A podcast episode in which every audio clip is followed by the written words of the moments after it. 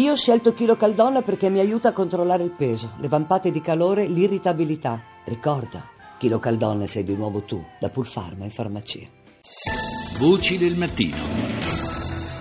E adesso parliamo di ambiente, parliamo di quella straordinarietà che il mar Mediterraneo, quello che ci abbraccia, ci circonda, ci ha permesso di vivere, ci permette di vivere, ha creato le civiltà del Mediterraneo, insomma il mare nostrum, quel mare che dovremmo rispettare e amare un po' di più. E ci sono delle aree che eh, rispettano il mare, rispettano anche gli abitanti del mare, eh, i cetacei. Stiamo parlando di Pelagos, questa, questo spazio molto importante che è un santuario vero per i cetacei. Quando si parla di mare, quando si parla di Mediterraneo, credo che anche a voi venga in mente una sola persona, che è eh, Donatella Bianchi, che adesso è in linea con noi. Donatella, buongiorno. Buongiorno a voi. Buongiorno a voi. E allora, eh, conduttrice di Linea Blu su Rai 1, ma anche presidente della WWF. E il WWF ha proposto proprio l'ampliamento di Pelagos. Sì, in realtà il WWF eh, cerca di rafforzare questo strumento importante, questo santuario che esiste dal 1999 e che eh, già adesso eh, ospita il 18% delle specie marine di tutto il mondo, pensa.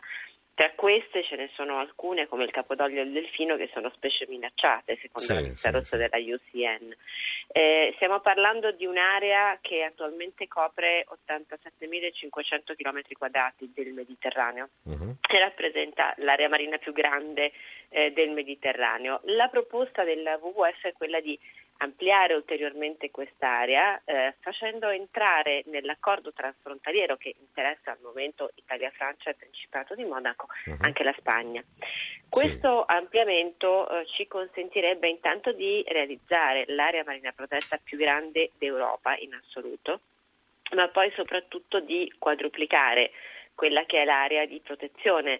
Eh, sappiamo bene che i cetacei non sono stanziali, non vivono solo dentro Beh, i certo, confini ovvio. di Pelagos, sì. ma insomma, è stato provato che molti di quei gruppi di cetacei utilizzano gli habitat al di fuori dei confini, soprattutto attorno alle isole Baleari, nel Golfo del Leone al nord della Sardegna. Ecco, Donatella, per... ma la Spagna come ha reagito? Cioè, nel senso, è una proposta che è stata avanzata, la Spagna è favorevole, credo, suppongo. Eh, la Spagna, eh, sì, ha, ha già ovviamente ovviamente il WWF si è mosso a livello internazionale, tutti i WWF Francia e Spagna sono mobilitati per questo obiettivo.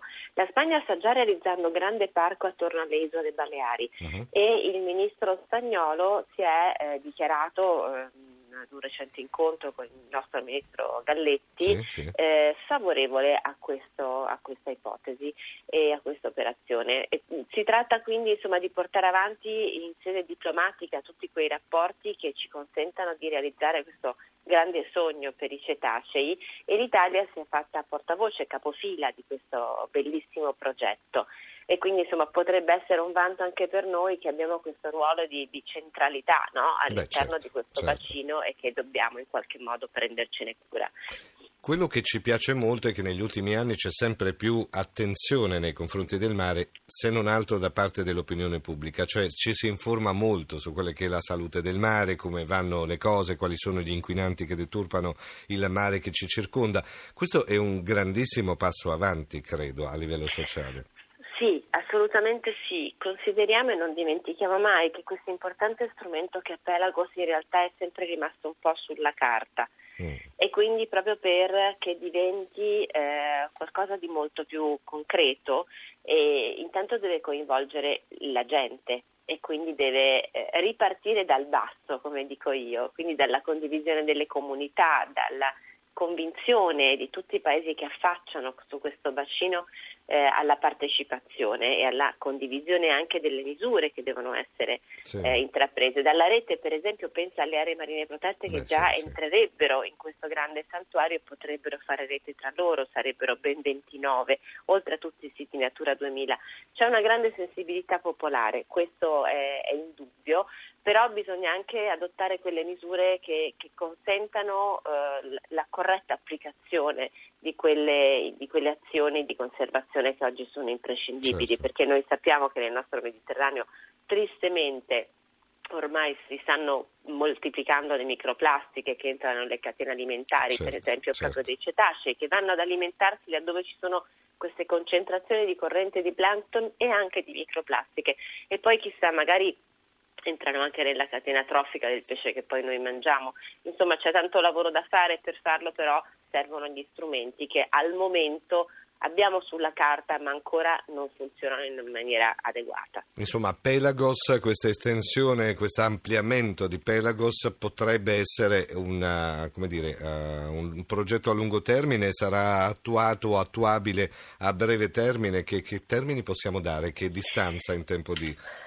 Eh... Io incrocio le dita perché lo faccio sempre quando le cose prendono una forma e mi auguro che in tempi brevissimi questo ah. accordo, che poi nella sostanza adesso altro non sarebbe che l'ingresso di un nuovo paese in quello che è l'accordo attualmente certo, esistente, certo, certo. possa essere ratificato veramente a stretto giro.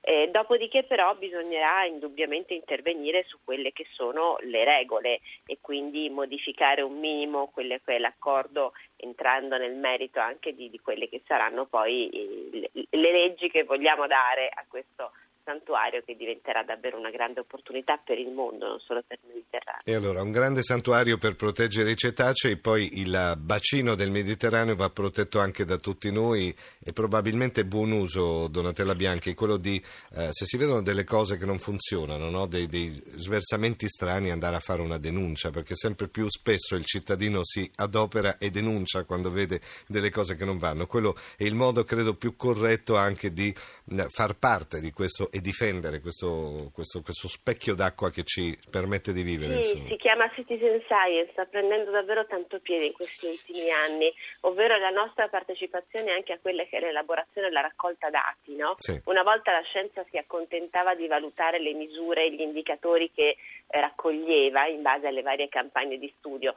Oggi invece sono proprio le segnalazioni della cittadinanza, questo vale per le specie magari di meduse più rare che vengono avvistate, così come per l'indicazione l'inquinamento e allora si parte proprio da qua, la responsabilità individuale perché il mare appartiene a tutti noi così come la natura in generale e poi però anche la partecipazione, pensate la meraviglia a quella che è l'elaborazione, l'elaborazione dei dati che poi servono alla scienza per dare risposte fondamentali perché solo conoscendo lo stato del nostro mare possiamo prendere iniziative e provvedimenti. Però ecco, ripeto, per me Pelagos, l'ampliamento di Pelagos sarà una grandissima opportunità per il Mediterraneo, si riparte da qui per poi arrivare però alle nuove certo. misure che dovranno essere proposte e adottate indubbiamente. E allora, Donatella Bianchi, presidente del WWF, ma anche, dicevamo, conduttrice di Linea Blu su Rai 1, quando sì. riparti con Linea ecco, Blu. ci tenevo tanto a dirlo, grazie, perché siamo in assi di partenza. Saremo in onda il 17 aprile con una puntata un po' speciale perché sarà il giorno di Pasquetta, oh, per ripartiamo di lunedì. Ma perché Però... quando parti tu con Linea Blu inizia l'estate in genere? Proprio sì, in teoria sì, è vero, hai ragione.